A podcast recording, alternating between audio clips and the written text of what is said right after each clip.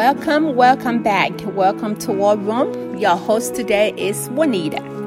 So, for the last month, you have not heard from me, but uh, I thank God that I'm back on the air.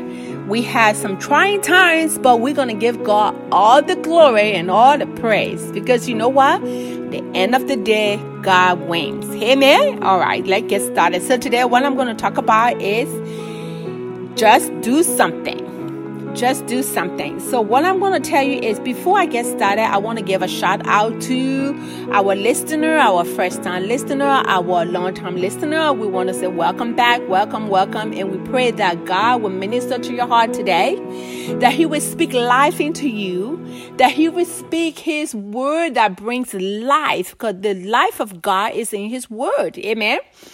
So we are just going to believe God with you that today is a day changing uh, message for you. So that way, every day you get to grow closer and closer to the Lord. Hallelujah. So, like I said, if you need a title, my title is Just Do Something. So, we all know that in the beginning, God did something. There was nothing going. Genesis chapter 1, verse 2, starting with verse 1 and going down through the whole chapter of Genesis chapter 1, you notice that God did something. There was nothing on the face of the earth, there was nothing doing. Holy Spirit was just kind of chilling out, just moving about, doing nothing. I mean, there was nothing until God did something, and then something. Uh, what we see today, everything that we see today that we can feel, t- uh, touch and feel and smell and taste, everything came to be when God said something, when God did something. And that the way God did something is by Him saying, He says something, and God said, and God said. And then coming all the way down to chapter 1, verse 26 and 27, God said, Let us make man in our own image, and He made man from the dust of the earth. Chapter 2, verse 7 says, And God breathed His life into the nostril of man, and the man became a living soul. Amen. Hallelujah. So, because God, we were the only being that God breathed His life into. We have the same ability, the same, the same spirit, the same, the the same life of God that nobody can duplicate is in us. Hallelujah. And then if you go down to Genesis, not Genesis, Mark chapter 11, uh, and verse starting with verse uh, starting with verse 12 coming all the way down jesus wanted something to eat that day i'll go to that scripture and he went to the fig tree and he found nothing. And during those time when you had leaf, if the fig tree has leaves, it should have something to eat. Well, on this day, the fig tree had nothing. So starting from verse, starting from verse, uh, what is it? Verse 11 all the way down. You can read that for yourself as you are on your study time. But just for time's sake, the fig tree has nothing. And Jesus said, Let no man eat out of your eat any fruit again from you. That was verse 14. And the next day, the disciples were coming back from uh, Bethany and they saw that the fig tree had withered away. And Peter, of course, making mention, he did remember what, what Jesus said to the fig tree. Well, I'm telling you something when there's nothing, you got to do something. And Jesus did something. God did something to bring everything into existence. Jesus did something. And and several occasions Jesus had to say something. Most of the stuff was Jesus said something. And I'm trying to tie a picture here. We have the same ability. If you don't have anything going in your life, that means you're not saying the right thing. You're not saying what you're supposed to be saying. Or maybe you're not believing what you're saying. So I'm to camp on that area for a little bit so now that we have uh, that we have established that i want you to know there are a couple of things very big things that that can cause the uh, cause us not to say anything. Number one i want you to write this down. We are ashamed of the word of god. You say i'm not ashamed yes you are. This is how i know uh because i am not now. You might be super you might be a lot more developed in the area than I am.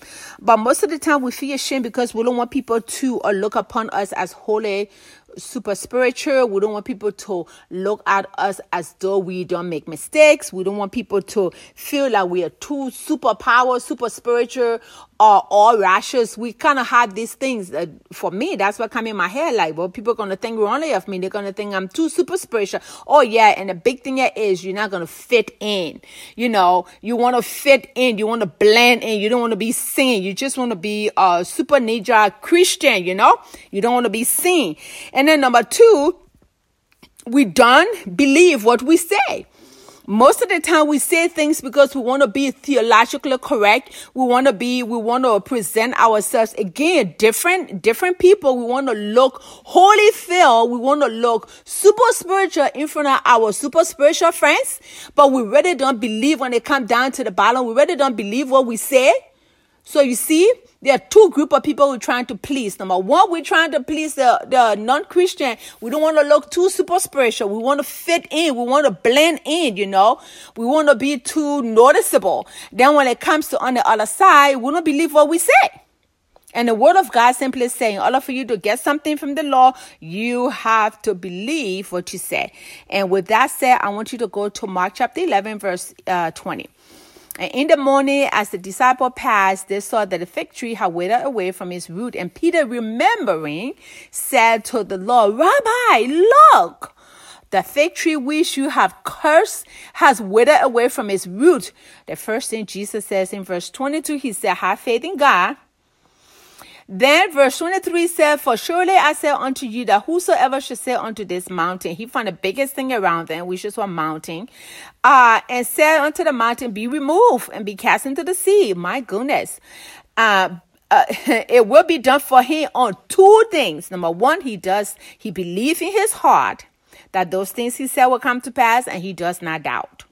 You got to believe and you got to not doubt. So I'm camping on those two. You have to believe what you say. You cannot ride on somebody else's faith. If things are not happening right in your life, that means you're not check yourself. It's not the Holy Spirit. It's not the Lord problem. Check yourself. He gave you the same, his same ability. You have his same spirit. You have his same life in you. He did something in the beginning by saying, Jesus did something by saying, you do something by saying. You don't go on other person's faith and say, oh, according to what my mom said, according to what my pastor said. You have to own up to your own words. You have to own it. Like, for example, a lady was telling me one time, oh, you're going to lose your leg in the elevator. No, ma'am. I just went right on it new era for me. And I said, no, man, I am not going to lose my leg. No, man, I'm not going to have a heart attack. No, man, I'm not going to do that. You can have it, but I don't want it. The minute you start saying no, no, no, people watch what they say around you. But if you say, oh, I don't want to be noticed, I just want to slide in the gap, you know something? The devil going to use that as a slide to come and steal, kill, and destroy from you.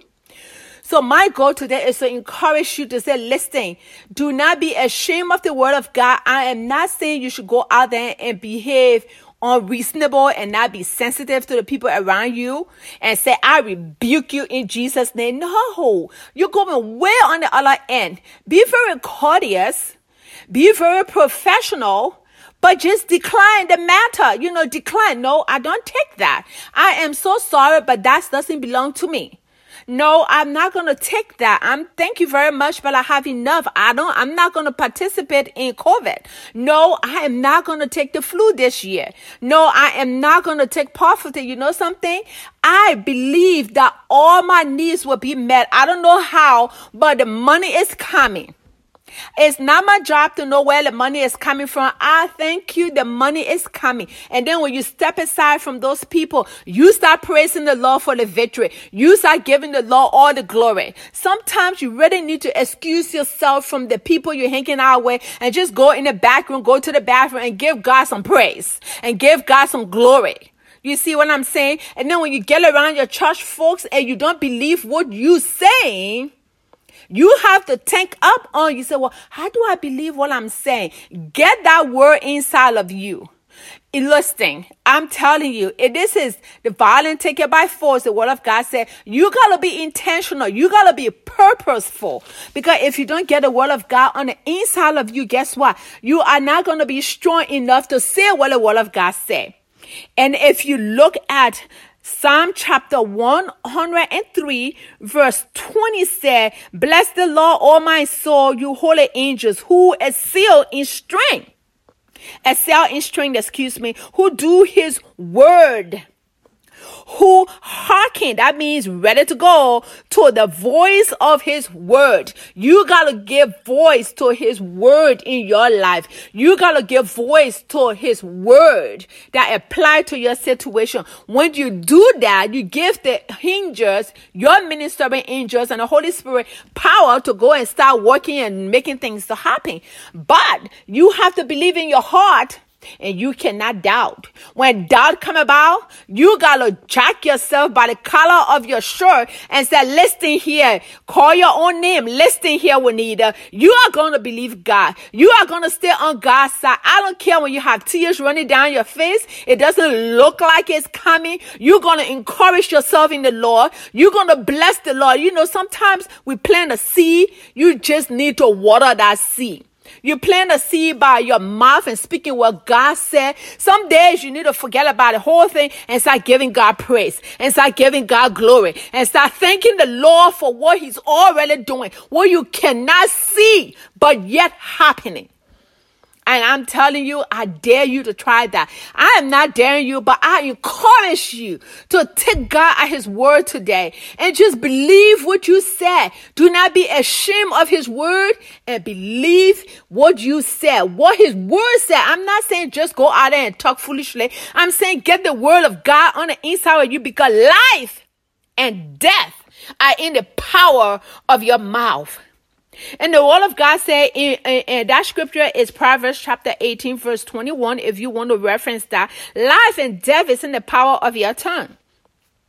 And Psalm chapter 116, verse verse 10 said, I believe, therefore I speak. You have to believe before you start talking.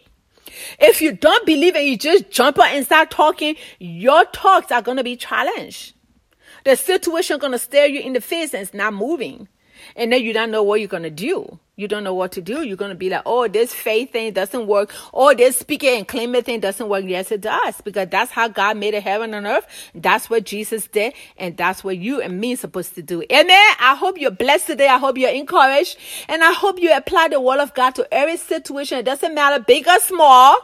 God is in every situation. Whether you are you losing your eyebrows or you're getting gray, whatever the situation is, start speaking God words today and see God work miracles in your life. Amen.